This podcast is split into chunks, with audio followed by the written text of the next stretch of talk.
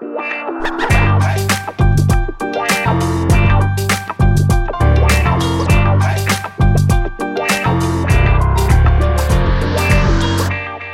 welkom bij een nieuwe aflevering van een podcast over voeding. In deze podcastserie gaan we in op de wetenschap achter voeding en laten we wetenschappers aan het woord over allerlei thema's die met voeding te maken hebben. Bart Mol van I'm a Foodie is er natuurlijk ook weer bij. Gefeliciteerd Bart.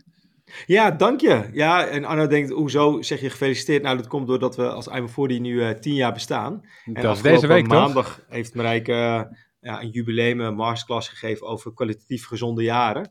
Mm -hmm. En ik zal dan straks, straks even meer over uitweiden wat het is en wat het behelst. Want uh, ik weet dat Jaap op hete kolen zit vanochtend. Die heeft over een kwartier alweer andere dingen in de agenda staan. Dus laten we ons gelijk beginnen met Jaap. Dan praten wij het daarna nog even verder. Ja. ja, maar wel gefeliciteerd met die tien jaar. Dat is toch snel gegaan.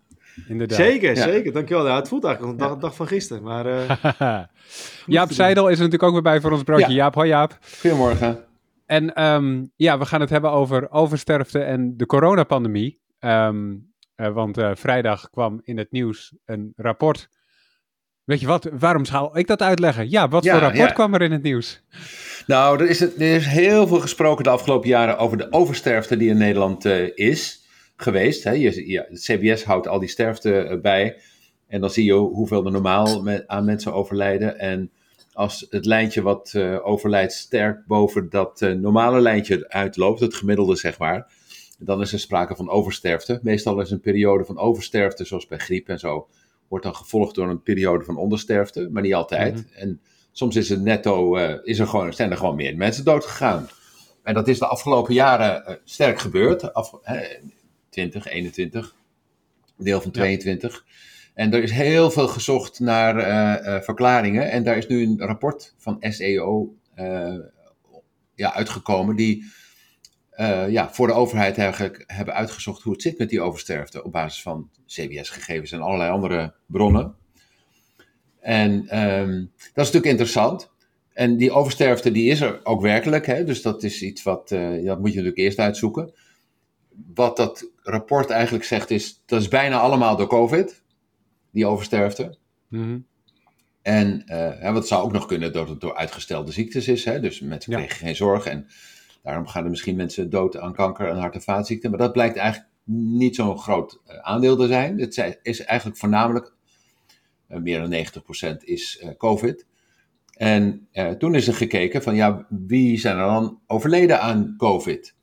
En dat verbaast mij niet heel erg, omdat we daar al jaren over schrijven dat zijn de mensen geweest met ongezonde leefstijl, overgewicht, ja. roken enzovoort. En ja, dat, dat komt er dus uit. We hebben in 2020, uh, en we wil zeggen een aantal internisten en uh, immunologen en cardiologen en zo geschreven eh, aan de minister dat gezonde leefstijl, dat dat heel belangrijk is. Hè? Dat was nog voordat er vaccins waren. Ja om mensen bestand te maken en ook uh, een betere weerstand te hebben tegen dit soort uh, respiratoire infecties, zoals COVID-19. Dus dat, dat, dat is een belangrijke les. En we hebben het natuurlijk nu heel vaak over pandemic preparedness, heet dat dan mooi in het Engels. Hè? Dus voorbereiden op de volgende pandemie. de overheid wil klaar zijn voor een volgende keer en niet helemaal overvallen worden door allerlei ja, noodtoestanden en niet weten wat je moet doen. Omdat we veel geleerd hebben van die pandemie.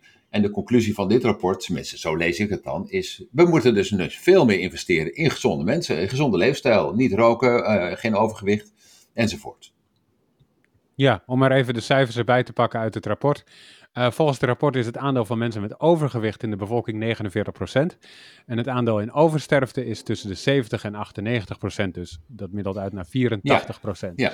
En dat is dus, uh, ze zijn oververtegenwoordigd in de, in de groep ja. die, die gestorven is. Maar er zijn natuurlijk wel weer kanttekeningen te plaatsen bij zo'n onderzoek. Want je kunt van alles vinden. En heel veel mensen hebben overgewicht. Maar wie hebben er vooral overgewicht? Dat zijn mensen met een lage sociaal-economische positie. Met veel stress, met veel ellende en geen werk. En al dat soort uh, dingen. Die vaak met meer mensen in een huishouden wonen. En, en dat is natuurlijk iets wat ze niet echt onderzocht hebben. Ze hebben wel een beetje gekeken naar sociaal-economische factoren, zal ik maar zeggen. En dan eenzaamheid was dan een voorbeeld van. Nou, vind ik eenzaamheid nou niet een heel goed voorbeeld van. Uh, mensen zorgen misschien slechter voor elkaar, maar als je juist met veel mensen bij elkaar bent, heb je meer besmettingskansen.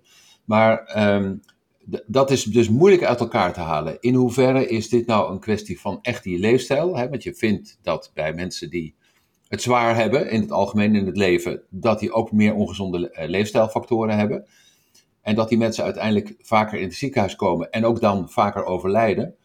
Uh, dat kan natuurlijk allerlei oorzaken hebben. En er wordt weinig gesproken in het rapport, terwijl in de internationale literatuur heel veel uh, literatuur is gedaan, veel onderzoek gedaan is naar sociaal-economische factoren. En je vindt eigenlijk altijd dat mensen die ja, op allerlei manieren het zwaar hebben. Dus verschillende uh, sociale achtergronden, uh, meer uh, migranten, meer problemen, meer slechte huisvesting enzovoort. Veel armoede. dat gaat allemaal gepaard met een hoger risico op besmettingen. Ze zijn minder getest overigens ook, hè, dus dat, die, die komen minder voor test. Vaker positief als ze getest worden vaker in het ziekenhuis en als ze in het ziekenhuis vaker overlijden. Uh, en dat vergroot natuurlijk de sociale ongelijkheid. Die is al heel groot in Nederland als het gaat om levensverwachting. En mensen met een wat hogere sociaal-economische positie die leven ja, 7, 8, 9 jaar langer dan uh, mensen met een lagere sociaal-economische positie. En dat effect is natuurlijk versterkt door die uh, oversterfte in de corona-epidemie. Ja, en je zegt dus feitelijk van ja, er is een relatie tussen leefstijl en een associatie. sterftekans, ja. een associatie. Maar dat betekent niet dat die leefstijl per se de oorzaak is. Dat kan ook een gevolg zijn van iets anders, waardoor de oorzaak dieper nou, ligt. Bedoel je dat? Nee, dat bedoel ik eigenlijk niet. Het, het, het is wel heel aannemelijk dat obesitas en, en roken enzovoorts ook echt een effect hebben op, de, op het immuunsysteem. Uh, dat weten we omdat uh, veel van dat onderzoek laat zien dat allerlei ontstekingsfactoren, um, die uiteindelijk ook een rol spelen bij een slecht beloop van COVID, dat die ook verhoogd zijn bij mensen met overgewicht. En mhm. dat wanneer je afvalt, dat die dan verlagen. Dus dat is wel echt een, een mechanisme wat bestaat. Maar dat mensen overgewicht hebben, kan komen door allerlei andere factoren. En wat je dus niet moet doen, is tegen mensen zeggen: Nou, uh, zorg maar voor jezelf, uh, probeer maar af te vallen. Uh, gezond leven, dat moet je maar, maar doen. Hè? Stoppen met roken, niet te veel drinken, meer lichaamsbeweging en gezond eten. Want we weten dat dat voor heel veel mensen juist moeilijk is, omdat ze in omstandigheden leven die het moeilijk maken om gezond te leven. Ja. En als ik dus meer over uh, pandemic preparedness praat, dan heb ik het meer over, we moeten misschien structureel wel investeren in een gezondere omgeving voor mensen, zodat mensen ook makkelijker gezond kunnen leven. En niet uh, zeg maar de omgeving zo laten en dan tegen mensen zeggen, hier heb je nog een hap-en-stap-programma en doe het zelf maar. Ja. Want dat, dat heeft niet zoveel zin. Dus de implicaties zijn, denk ik, meer van we moeten vooral niet eigen schuld dikke bult zeggen. Van als u eh, ziek wordt van COVID en u eh, overlijdt er ook aan, dan was het dat uw eigen schuld, want u had ongezond geleefd. Maar dat je veel meer naar de achterliggende oorzaken kijkt en zegt: als wij willen dat er in een toekomstige eh, pandemie minder ellende uh, komt door zo'n uh, virus, dan moeten wij eigenlijk nu al zorgen voor een gezondere omgeving. Duidelijk, duidelijke nuance, duidelijk punt. Um, dan een andere vraag. Is dit specifiek voor corona of is dit iets wat in elke pandemie of bij elke ziekte eigenlijk hetzelfde beeld geeft? Dat, de meeste wel. Ja, bij de meeste uh, is het zo dat uh, als het tenminste om uh, respiratoire infecties gaat, dus zeg maar ook griep en nou ja, allerlei hoest en, en niesziektes, waar, waar ook heel veel mensen aan overlijden. Niet zoveel als COVID, maar wel elk jaar toch een groot aantal. Eh, dan weten we eigenlijk ook dat diezelfde factoren die bij COVID het immuunsysteem verzwakken, dat die natuurlijk bij andere infecties dat ook doen. Toen ik bij het RIVM werkte, was het al bekend van de dikke rokers, die, die eh, leggen het loodje. En natuurlijk hele oude kwetsbare mensen ook. Ehm, maar eh, met name de ongezond levende mensen van middelbare leeftijd, tussen de 40 en de 60, 70. Eh, ja, die, daarvan wisten we dat die ook al samenhangt met ongezonde leefstijl. En dat, dat is dus niks nieuws, want ik weet dat ik in, wat was het, maart 2000. 20 ehm, bij Nieuwsuur zat of zo. En daar zat ook Marion Koopmans. En wij hadden het in de weg, op de weg terug hadden we het erover. Toen zei ze, ja, het zullen, wel weer dezelfde mensen zijn die nu de, de klap krijgen. Ja. Eh, dus dat is geen onbekend eh, verschijnsel. Oké, dus wat dat betreft is dit gewoon een bevestiging van wat je eigenlijk al vanaf het begin vermoedde. Ja, en wat, je, wat, wat natuurlijk belangrijk is, is ook in het kader van al die andere discussies die er zijn over gezondheidszorg en, en, een groot aantal mensen met mentale uh, ongezondheid, met fysieke ongezondheid, hè, dus veel chronische ziekten, en dat sterker werkend immuunsysteem. Het hangt eigenlijk allemaal samen met die ongezondmakende omgeving die wij hebben gemaakt voor heel veel mensen, met name kwetsbare mensen, waardoor ze ongezond uh, leven, eh, vaker behoefte hebben aan roken, vaker verslaafd raken, vaker overgewicht krijgen, vaker diabetes, hart- en vaatziekten, depressies, angststoornissen en een slechter werkend immuunsysteem. Dus als je als overheid je zorgen maakt over de toekomst en de volksgezondheid van Nederland, dan moeten we dus enorm inzetten op die gezond normmakende omgeving. En het gekke is, en dat, dat is ook vorige week in het nieuws gekomen, is dat het ministerie van VWS in de nieuwe begroting heeft besloten om met name alle preventieve uh, uh, programma's af te bouwen. De subsidies te verlagen. Dat was al heel erg weinig. Hè. Er gaat zo ongeveer 70 miljard om in de medisch specialistische zorg en chronische ziekenzorg en zo. En 70 miljoen was er steeds voor het preventieakkoord. En dat wordt systematisch afgebouwd tot 2028. Wow. Dus het is een totale, totaal onbegrijpelijke uh, move van het ministerie. Om te zeggen, weet je wat we nou dan gaan doen? We hebben academic preparedness, of nee, pandemic preparedness. Uh, en dan gaan we uh, juist wat, wat gaat werken, namelijk preventie. Daar gaan we minder geld en aandacht aan besteden. Waarom? I don't know. Ah. Uh, ik heb geen idee. Ik kan er geen, geen uh, rationele verklaring voor geven, anders dan dat er bezuinigd moet worden. Mm -hmm. uh, maar dan moet je natuurlijk niet op de verkeerde dingen gaan bezuinigen. Maar zijn het subsidies in de vorm van fiscale voordeeltjes die nu nee, nee, nee, nee, dat zijn gewoon ook programma's. Fysieke geld, gewoon programma's ja, die worden stopgezet. Ja, le leefstijlprogramma's, dat soort zaken. Ja, dus, dus dat is een, een absurde situatie waarin we zitten. Het wordt steeds duidelijker hoe belangrijk het is. En op het moment dat we het zeker weten dat we alles op moeten alles zetten om uh, iets meer aan preventie te doen, aan gezonde leefstijl, uh, besluit het ministerie om uh, ja, de, de, subsidies af te bouwen. Maar uit, uit, uit, welke koken komt het dan? Zijn dat dan? Is dat de ambtenarij binnen zo'n ministerie die dat besluit? Of is hij toch wel de staatssecretaris die er ook wel achter voor staat of daar zijn fiat voor geeft? Terwijl hij juist. Nee, de staatssecretaris nog... zeker niet. De staatssecretaris zou dat niet, die gaat ook niet over de begroting. Dit, dit, is de begroting van VWS als gevolg van, uh, van Prinsjesdag. En uh, ja, daar komen natuurlijk ook nog wel verkiezingen aan. Dus uh, je weet maar nooit hoe het, hoe het gaat. Maar ja. ehm, maar eigenlijk wordt zo. Kijk, zo het, het, heeft heel veel mensen zoals mij met stomheid geslagen dat, dat dit gebeurde. En wie daar nou voor verantwoordelijk is, ik kan het niet precies aanwijzen. Want dat is natuurlijk een, dat is een begroting en die staat gewoon op, de, op internet.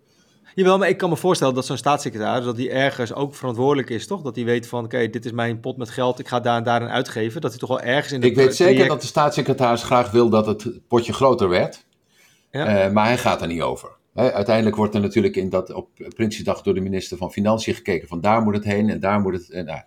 en er is natuurlijk, het zijn moeilijke dilemma's. Hè? We hebben veel meer chronisch zieken, dus er moet ook meer zorg, er moet meer geld naar de zorg, er, moet meer, er moeten meer handen aan het bed en er is personeelstekort en er zijn veel dure nieuwe medicijnen die betaald moeten worden. Uh, dus het is natuurlijk ook een, een, onmogelijke klus om daar een goede som van te maken. Maar de verhoudingen tussen wat er in de zorg. Hè, er gaat bijna 100 miljard uh, naar de zorg. Waarvan maar nou ja, en, en, enkele, hè, nog geen 10%, geloof ik, 5% of zo, of, nog minder. Naar alle preventieve uh, interventies, inclusief dus vaccinaties, rijksvaccinatieprogramma, borstkankeropsporing, dat soort dingen. Dus dat is echt een heel klein deeltje. Uh, en dat is iets wat echt uh, uh, helemaal scheef is. Dat is ook al heel lang zo. En dat wordt steeds schever. Um, en de vraag is dus, wat gaan we doen? Gaan we veel meer aan het einde van het traject nog proberen te repareren wat er allemaal fout is gegaan? Of ga je investeren in een gezonde en niet minder kwetsbare bevolking? Nou, ik, ik zou het wel weten. Um, maar... ja, dat is dus blijkbaar heel lastig om aan het verstand te pulken. Want ik weet het, dat politici altijd tegen mij zeggen: preventie is niet interessant. Dus het trekt geen kiezers. Uh, je kunt het niet laten zien dat het werkt. Ja. Uh, maar een wachtlijstverkorting, uh, dat, ja, dat zie je. Hè? En dat, dus dat, dat is iets wat politiek best wel ingewikkeld ligt. Heel veel mensen vinden het allemaal betutteling. Ook dat was in het nieuws. Hè? Dus mensen die juist die kwetsbare groep hè, met, met minder hoge sociaal-economische positie, die vinden heel veel van de overheidscampagnes en leefstijlprogramma's en zo, vinden ze niet interessant, dan wel betutteling, dan wel niet voor hen. Dus ja, op een of andere manier moet je natuurlijk dat ook beter gaan doen. En, ehm, maar dat geeft ook een beetje aan van, ja, het, het, het leeft niet heel erg onder de bevolking. Het trekt geen kiezers. Uh, en politici uh, moeten er wel veel geld aan uitgeven, maar je ziet geen resultaat per se. Stel je voor dat je nou een volgende pandemie kunt voorkomen. Ja, als die er niet komt, dan, dan komt dat nou door die interventies of was die er gewoon niet gekomen? de onzichtbaarheid van uh, de effecten van geslaagde preventie, die maken het politiek heel erg onaantrekkelijk. En als je plannen voor de lange termijn wil doorvoeren, is volgens mij de ervaring in de politiek, dan moet er eerst een ramp gebeuren. We hebben de Delta-werken gebouwd na de watersnoodramp. Ja. Um, ja. wat, wat zou de... COVID was zo'n ramp, hè? Ja. een wake-up call voor de overheid van, oh god, we hebben uh, een heel, zeg maar, kwetsbare bevolking, ongezond levende mensen, veel overgewicht, veel uh, mensen die ongezond gedrag vertonen, die uh, verergeren de impact van zo'n pandemie. We hebben ook een chronische ziekte, epidemie, hè, van, van, chronische welvaartsziekte. En we hebben een slechte mentale gezondheid in Nederland, waardoor arbeidsproductiviteit en, en, en participatie allemaal worden bedreigd. Dus als, er, als dit nog geen wake-up call is en, en, een, en een ramp gebeurt, dan weet ik het eigenlijk niet. Het is al de watersnoodramp, maar we zien het niet. Ja, inderdaad. Ja, het is een onzichtbare uh, ramp die ons overspoelt en die uh, ja, tot grote veranderingen in de zorg moet leiden, maar die eigenlijk heel onaantrekkelijk zijn om te doen. Ik had zelf nog wel een beetje. Het, verandering. Dus ik had zelf ja. nog wel het idee dat tijdens COVID. dat het uh, juist wel weer het belang van gezonde voeding. en betere weerbaarheid, et cetera. dat dat juist wel weer meer naar voren kwam. Dat zelf... Wel nee. Wel nee. Nee? Oké. Okay. En die hele. heel die, uh, ja, helemaal einde, einde 2000. 21 was er een scherretje, een oproep voor mensen om mee rondjes te gaan lopen. Ja. Maar dat was het wel. Uh, oproepen voor gezonde leefstijl, die zijn er vanuit het ministerie niet geweest. Ik heb het bijgehouden, want we vroegen er steeds om. Ja. En dat gebeurde niet. Dus het is echt wel iets wat uh, is blijven liggen. Ja, normaal wil ik positief eindigen, maar uh, het, het, het, zal met deze noot. Nou ja, ja, dus verkiezingen. uh, zou ik gaan zeggen. Stem vooral op een partij die een beetje in de, in, uh, in de toekomst gaat kijken. En die ook weet dat het belangrijk is om te investeren in gezonde omgeving voor gezonde mensen. En dat we daardoor een veel betere samenleving krijgen met minder ellende. Als er een ja. lijst Seidel was geweest, dan wisten we wel wat we moesten stemmen. Een one-issue ja. partij, ja. Nee, maar uh, het is wel, wel goed om te weten dat uh, eind deze maand hebben we ook een speciale show die we voor, uh, over opnemen. Omdat sommige politieke partijen ja. nog, nog het partijprogramma nog eens hebben gepubliceerd. Dus daar wacht nog heel veel op. Ook het, het kopje voeding, daar gaan we uiteraard op inzoomen. En mocht je dat een belangrijk item vinden, nou, dan heb je... in die podcast gaan we daar verder per politieke partij op inzoomen. Dat je daar wellicht ja, een bepaald standpunt in kan innemen. Het zal niet een stemadvies zijn, maar heb je in ieder geval op het gebied van voeding heb je, ben je weer bij je gepraat. Een geïnformeerde keuze. Bart, is er deze week nog iets bijzonders vanuit Amerfoodie wat je onder de aandacht wil brengen? Toevallig. ja, ja, wat een mooie setup. Ja, we begonnen de show er al eventjes mee inderdaad. Dat, uh, nou, het is best wel een uh, heugelijke week. Dat uh, afgelopen maandag heeft Marijke ja. ja. de eerste we webinar gegeven over ehm, ja, meer kwalitatieve jaren. Het is eigenlijk meer een inspiratiesles, mhm. ja, wake-up uh, webinar waar ze in een uur lang eigenlijk ja, het belang ook van ja, meer kwalitatieve gezonde jaren eigenlijk uh, toelicht. Het, het, waarom en ook onderbouwd met statistieken. Dat we steeds ouder worden door uh, de jaren heen. Dat is op zich misschien een mooi gegeven. Maar niet zozeer in gezonde jaren. Dus ja, we worden wel ouder, maar hoeveel gezonde kwalitatief goede jaren krijg je erbij? En dat is, zijn ook, ja, het is best een complex verhaal natuurlijk. Met, het is niet alleen als je gezond eet of dat je nu al de basis legt dat je daardoor zo en zo oud wordt. Dat is helemaal, helemaal niet zo. Het heeft natuurlijk een heel complex verhaal met heel veel andere uh, factoren, ook gewoon, gewoon je genen, et cetera. Nou, daar zoomt Marijke verder op uh, in. En het is met name als jij zo'n persoon bent die denkt van, ja, ik, wil, ik ben me er bewust van, ik wil nu alvast wel ja, uh, bepaalde keuzes maken of misschien bepaalde aanpassingen maken in je leefstijl. En dan met name op het gebied van voeding. Ja, daarvoor hebben we uh, in het kader van het tienjarig bestaan hebben we 15 masterclasses ontwikkeld. elke masterclass wordt gegeven door een bepaalde voedingsexpert, voedingswetenschapper van dat thema. nou, in de show notes staat de website imafoodie.nl slash masterclasses. En ja, tot 16 juni hebben we ook een kortingscode die je kan gebruiken. die staat ook in de show notes.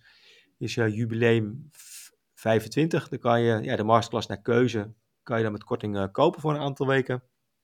En daarin hebben we dan ja, drie verschillende pakketten. Je kan gewoon één masterclass kopen. Je kan er gelijk vijf selecteren of wellicht tien. En ja, ik, zou zeggen, kijk even in de show notes op de website welke het is. Uh, dus in die zin geen haast bij, want elke maand bieden we een nieuwe thema aan. Dus in november start echt de eerste inhoudelijke sessie, gegeven door Lisbeth Smit. En dan tot en met ja, december volgend jaar hebben we elke ja, maand gewoon een interessante uh, thema en masterclass naar keuze. En voor de, de mensen die uh, dat van Marijke hebben gemist maandag, uh, is er nog een kans? Ja, uh, dat is dus morgen. Morgen is het donderdag. dan bieden we er nog eentje aan. Ik zal die link ook eventjes in de show notes zetten. En dat is op donderdag, dus om 8 uur s avonds. En wellicht gaan we dat nog een paar keer aanbieden. Dus houd ook zeker in de gaten op socials of abonneer je op de, nieuws, op de nieuwsbrief. Daarin zullen we ook nieuwe data aankondigen. Uh, ja, en ik denk dat we het ook nog zo periodiek zullen aangeven in de podcast. Dus mocht je een Favo-luisteraar zijn, dan uh, zullen we het hier ook gewoon nog een keer droppen. Yes.